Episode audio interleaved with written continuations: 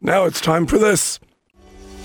Newstalk's Executive Chair. I'm delighted to welcome to the Executive Chair this week John Griffin.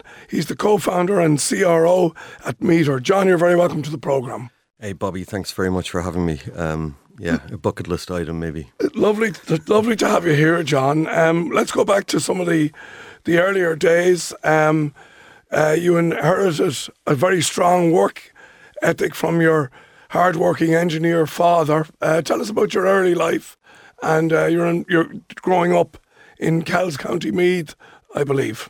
Yeah, that's where I started. Kells County Meath. Uh, had a great time there, and when I was young, at about uh, ten, we moved to New York. Uh, not the city, the state. Um, I think that was quite impactful at that stage of your life. Uh, I remember my parents coming and telling us, I think we were about nine at the stage, because it takes a long time to get a visa.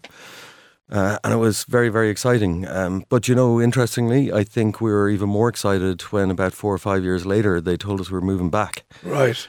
Um, so four or five years in the States as a young lad, that stays with you. It does, it yeah. does, it does. And you know, over there you get uh, the opportunity to, as a young fella, do lots of jobs and things like that. So I remember working hard there, a couple of paper rounds at a time. Good man. Um, yeah. Um, you you came back. You went to my old alma mater, Castleknock College. We will uh, we won't dwell on that. We were both uh, uh, both pupils of the same school. But you studied engineering in Trinity. Um, were you always good with your hands? Interested in how things worked?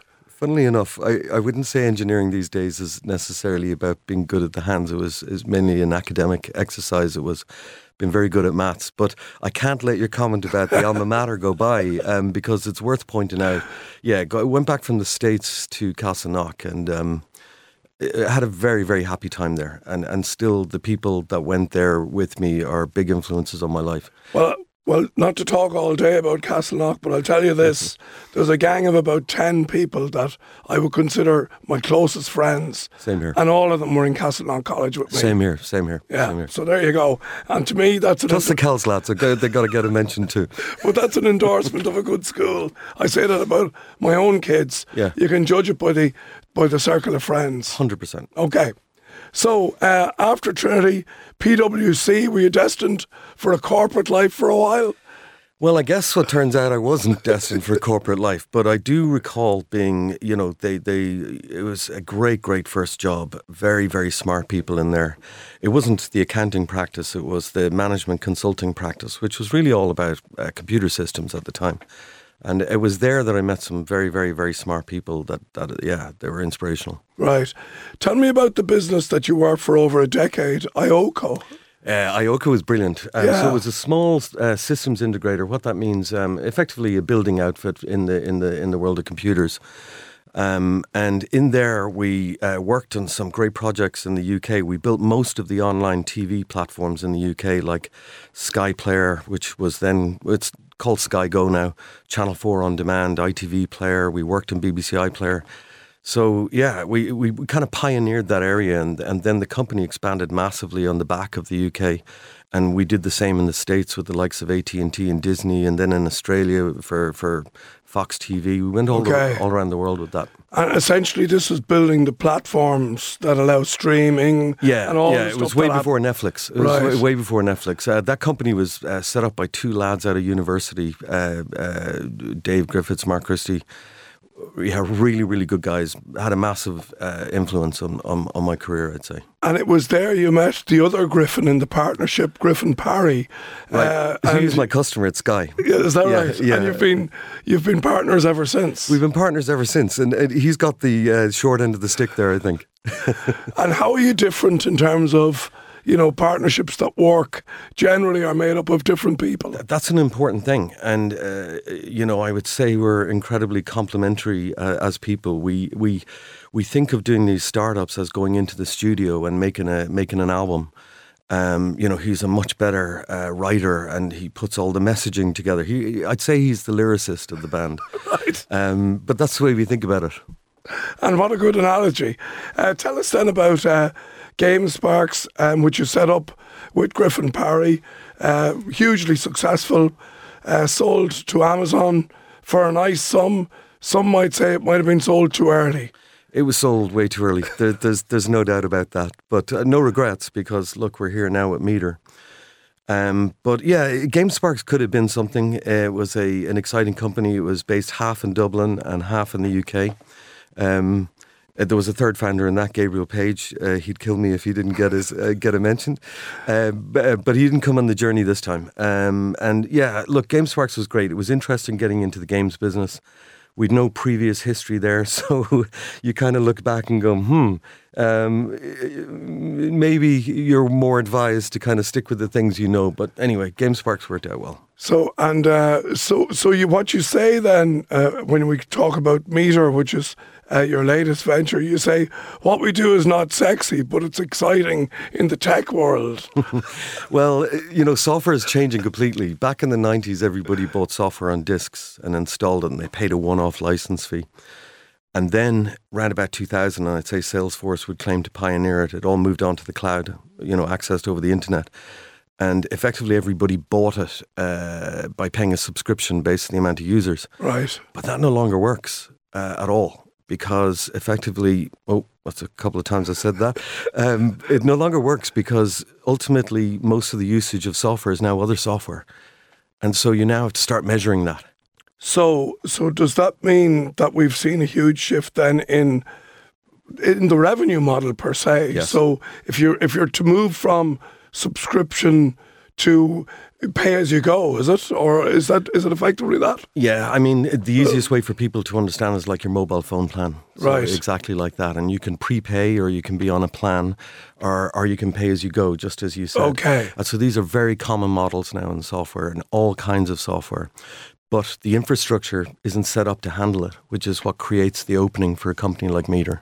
But these, like, one's a business's revenue model is fundamental to its success, to its survival. It's as important as the product itself. Of course it is. And pricing is part of the product and, and it's vastly underestimated. And, you know, m3ter's mission is to quote a great Irish entrepreneur that gave me the words himself, Steve Collins, um, is to weaponize pricing for, for software companies and to make it an important part of the product and to give them the agility they require to be able to change pricing yeah. uh, as often as they need to. Now, you've raised north of 30 million uh, for this venture. Um, I'm thinking you've done a couple of rounds, one for $14 million. Uh, was, is the, has the landscape has clearly changed from the first round uh, of funding to, to, to the more recent one. Tell me a little bit about that. Yeah, Bobby, we've had a, a very interesting journey. You know, uh, Griff and I conceived this just before COVID hit. Yeah. And so we were like a COVID baby in terms of companies. Um, and then when we started fundraising, we were probably in the hottest market there's ever been in terms of being able to raise venture capital. And so there was a lot of options there. And at that time, it was all about quality. Um, and so Kindred, uh, Union Square Ventures, Insight Partners uh, came in first. And the quality there is amazing. Uh, and, and that's a really important thing for the beginning of a company's life.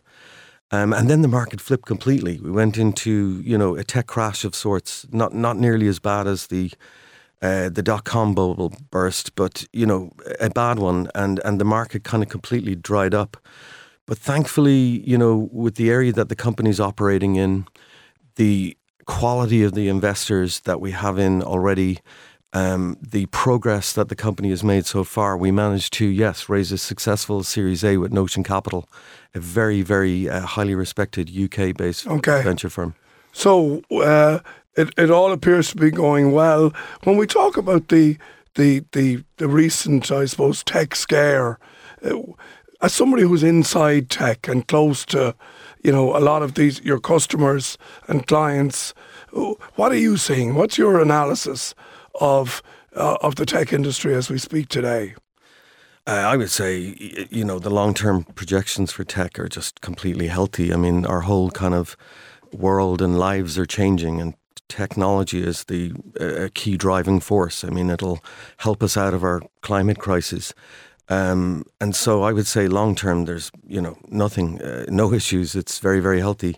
I'd say short term, yeah, one goes through corrections. I think you know during COVID, everything got slightly overinflated, Um, and all we experienced was a correction. But right now, it's getting back to normal again. Yeah, okay. And I suppose for those that were displaced, there is other opportunity, isn't there? Oh yeah, yeah, yeah, huge. I mean, it must be very upsetting for them to go through that, um, and you feel a lot for them. But you know, all of these companies like AWS and Salesforce and Facebook, they'll all be hiring again within no time. Yeah, okay, that's very interesting. And uh, finally, I wanted to ask you about uh, your brothers because it's easy to remember the family. Uh, you're Matthew, Mark, Luke, and John.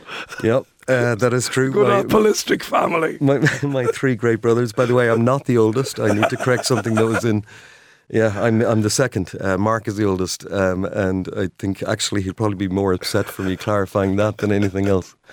And what's next for you, John, and and for m3ter? You know, uh, we we're at the beginning of a journey, not the end, and so there's an awful lot of work to do. Uh, we're enjoying it. We've got 60 great people on board in the company uh, right now, and uh, owe a great debt of gratitude to them for all the hard work. But m3ter is going very well, and so we expect to make a big impact in software generally going forward, and that's our that's our mission. And Okay. so it's just focusing on that really. Okay, well, listen, it's a pleasure to talk to you today. Thanks for letting me into your world. A fascinating one, no doubt. Uh, John Griffin, co founder and uh, CRO at m3ter. Thanks so much for joining me A today. real pleasure talking to you, Bobby. Thank you very much. Top man, thank you. Down to Business with Bobby Kerr on Newstalk.